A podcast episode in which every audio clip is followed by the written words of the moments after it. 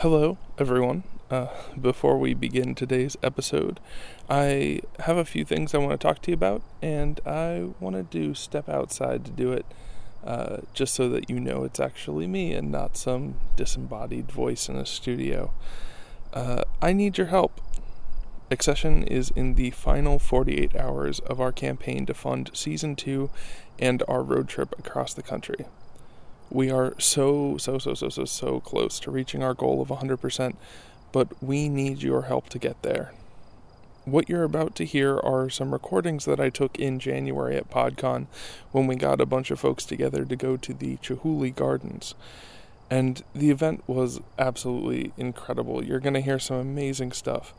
And if we can get this road trip funded, we'll have meetups like this all across the country. To support the campaign, head over to Indiegogo and search Accession Homeward, or check the link in the show notes of this episode. Your support, no matter how big or small, is tremendous, and in these final days, even just $3 goes a long way. And if you can't support the show financially, sharing the campaign with your friends and family is also a huge help. Again, head over to Indiegogo and search Accession Homeward, or check the link in the show notes of this episode. Thank you so much for your support. And now, a poem that I read for the folks who came to the Chihuly Gardens meetup at PodCon 2, and the recordings taken of their reactions to the art. Enjoy. These things are delicate. They have that look like if you pressed just a bit hard, put pressure in just the wrong spot, the whole thing might snap and shatter. These things are colorful. They have the extremes, the colors we all can name, but they also have all the colors in between, whose names are whispered secrets we must listen close to hear. These things are shapes. They have lines and curves and points, things to teach us, emotions to stir our souls, the ones we can name, and the whispered secrets. So we must listen. These things are, of course, stories. An inexhaustible source of points, twists, shapes, colors, delicate things, names, and whispered secrets. So as you wander through these storied walls, I ask you to please be delicate, not just with the glass, but with yourselves.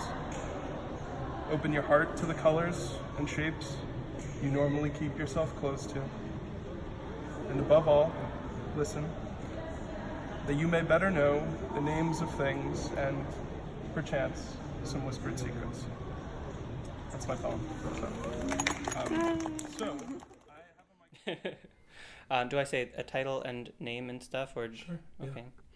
Um, well, I guess the title is just the first couple of lines. So, Okay. a transparent pumpkin swallowed by a snake by Jamie Price. A transparent pumpkin swallowed by a snake who writhes among its family, reaching out into the gloom. A glittering jumble the serpents all make, slithery and rambly in the vast black room. A crystalline humming, a tiny mistake, the past ever damning, a sonic boom. The bright bodies wake, their coils bloom. That was awesome. That's not nonsense. So we were talking about how in nature, the bright colors like this usually indicate toxicity.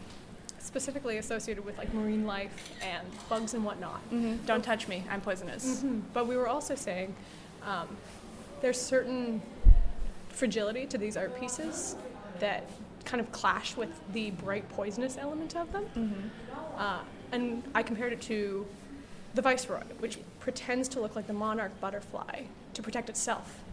Um, so it's, it itself is not dangerous.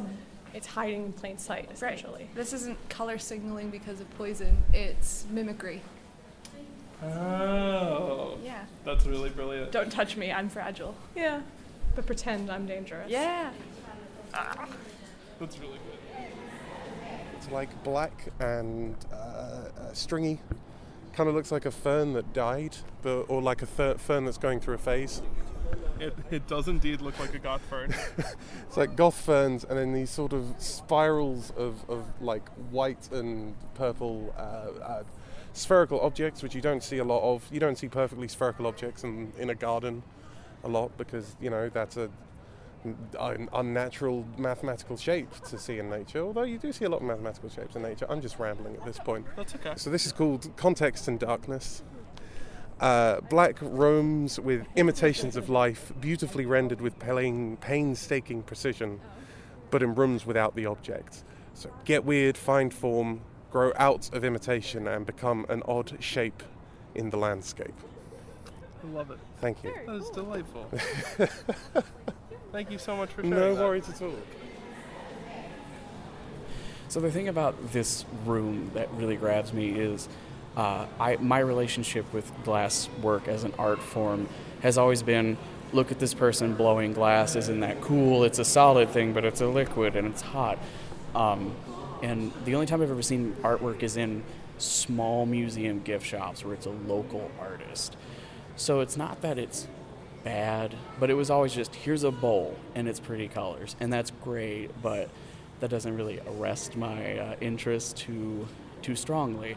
But looking at this giant column of aquamarine and blue and purple, uh, this is someone working with an art form's limitations and uh, the physics of blowing glass because you have to work with it quickly. You only have a limited amount of time to get a form or shape done. So instead of trying to force glass to do something it's not, like, oh, I made a horse and it kind of looks like a horse, uh, we're working with marine life that there's conchs and uh, octopi and nautili, uh, if that is the plural of nautilus, that are all woven in. And they are super detailed and well worked with because glass tools allow you to add in those little details. But they're all flowing forms and shapes like water. And then you have what I assume represents water rising out of it. Uh, so this is both working with you could mass produce simple shapes in glass, but also work in that amount of detail with these beautiful uh, pale yellow gold esque uh, creatures woven into it. It's working with the form, and it, I think this is just a wonderful demonstration of what mastery of an art form looks like. And it's the first thing I have seen made in glass where it actually makes you stop and think about it and not just, that's cool. Yeah. uh, yeah, it's just interesting to see, or not interesting, it is wonderful to see nature represented in something like this. And it doesn't feel artificial in any way. This is just, this is what this piece needed to be. Does, can I ask you a question? Yeah, sure. Does this piece feel abstract? It, in some ways, but uh, because like that octopus that is right in front of me, I don't have to, or that doesn't, I don't have to decode that. But also, it, we are looking at a, what looks like a tornado of water, but it also feels right because all these people. I mean, I have been exposed to the rest of the exhibition, which has tons of this shape, but this is the first one we see, I think, if I can remember correctly. It is abstract, but it makes sense when you look at it immediately. And my relationship with abstract art is always staring at it and going, I think I get it. Right. this is the first time I've looked at something like that and like I get it. It's almost like a blending of abstract and non-abstract. Yeah, because you have these hyper, not hyper realistic, but for glass, very realistic representations of real life things woven into just a train wreck of color in a good, in a positive way. Yeah. Anything else? I think that I think that. Just asking me to say words on the spot. I'm just like, what? I'm a linguist. I don't know what words are. Neither do I. I'm just a writer. Okay. Um, I have a strange relationship with boats. It's not easy to explain, but what else do you expect um, from a child of a refugee? Brace yourself. It's gonna get heavy. My father is a Cuban immigrant. He was born right before the time of Castro. In 1958, or so, the communist government put my dad's dad and uncle in jail for capitalism. Uh, so they fled to the U.S. separately, in boats. There is a strange wall of silence from my father about that journey. But when I was growing up, he refused to let me on a boat. I grew up in the tropics, so that was weird. I got on boats when he wasn't around. He knew. Chihuly's got these giant party boats. I don't see a party. They are tipped on their sides, spilling out, overflowing, and I can't help but think of people crammed, people falling out. So there's a bit of a disjuncture. I think maybe it's supposed to be happy. I just get a little agonized. Oh well. My father taught me to find beauty even in the terrible, because without it, how can we continue to live? So if I sit here long enough, I can think of my father's laughter, Navidad with my small family, lights on the Puerto Rican horizon, color, beauty, in my mother's ornaments, and that the ocean is wide, unforgiving, but generous. Oh, yes. That was really lovely. I'm so glad that you liked it. Thank you for sharing that. Absolutely. And this is for you. It. I don't know. It, they look like they're singing, or they feel like they're singing. Is there a difference? I don't know. In any case, it's my new favorite choir. What kind of music are they singing? I think they're each singing something differently, but somehow it works. I don't know. Does it sound good together? I don't know if they're singing sound. They're singing color. Yeah. Do the colors sound good together? The colors sound fantastic together. Yeah. But this is a choir now. Yeah. Polyphony. Yeah. Anything else you want to add? That's what I got. Let me turn on the little Yeah. I can't get over how the light is reflecting off of the pokey boys. Oh my god. That is unreal. Because it's so different from inside. Yeah. Holy shit. Okay. okay, should I go? Okay. So, this is a poem by Amber Belinsky, or if she wants to be anonymous, this is an anonymous poem. You walk in, overwhelmed by industrial arches and gloomy skies.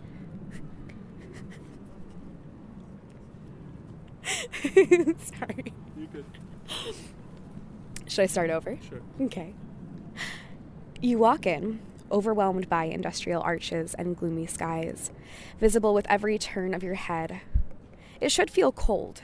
It should feel gloomy, but it's warm, vibrant with life. Bright, fiery flowers flutter delicately overhead. A glass garden catching light, bringing light, suspended in time. Thank you for listening to this week's episode of Accession. In order of appearance, this week's episode featured a poem written by yours truly, a poem by Jamie Price, voice actor on such shows as The Strange Case of Starship Iris and What's the Frequency, and whose music you can find under the name Must Be Tuesday, Hannah Wright, writer and director of In Between, Aaron Sellers, a poem by Ollie Morris of the fiction podcast Kane and Fields, Gavin Gaddis, host of Tuned In Dialed Up and writer of the fiction podcast Standard Docking Procedure, Elena Fernandez Collins, podcast critic, whose work you can find on Bellow Collective and ElenaFernandezCollins.com, V. Silverman, host of Fuzzy Logic and creator of Accession's show art, and a poem by Amber Rose, host of the upcoming Covencast, a disaster's guide to magic read by Will Williams, a podcast critic whose work you can find on Polygon, Discover Pods, and willwilliams.writes. For links to all of these amazing people's Twitters, their incredible work, and to see the art that they were reacting to and read transcripts of their reactions, go to accession.fm. Once again, we are in the final 48 hours of our Indiegogo campaign to fund Season 2 of Accession and we need your help. Head over to Indiegogo and search for Accession Homeward, or check the link in the description. And thank you so much for all the support you've given the show.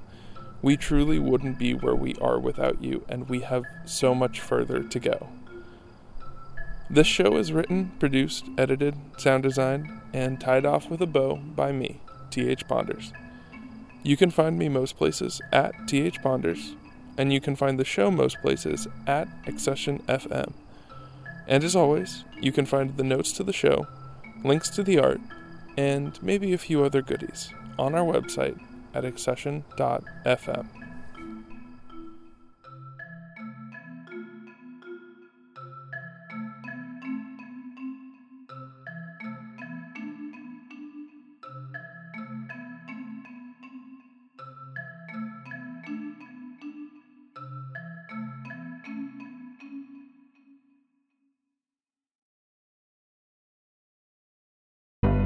Fable and Folly Network, where fiction producers flourish.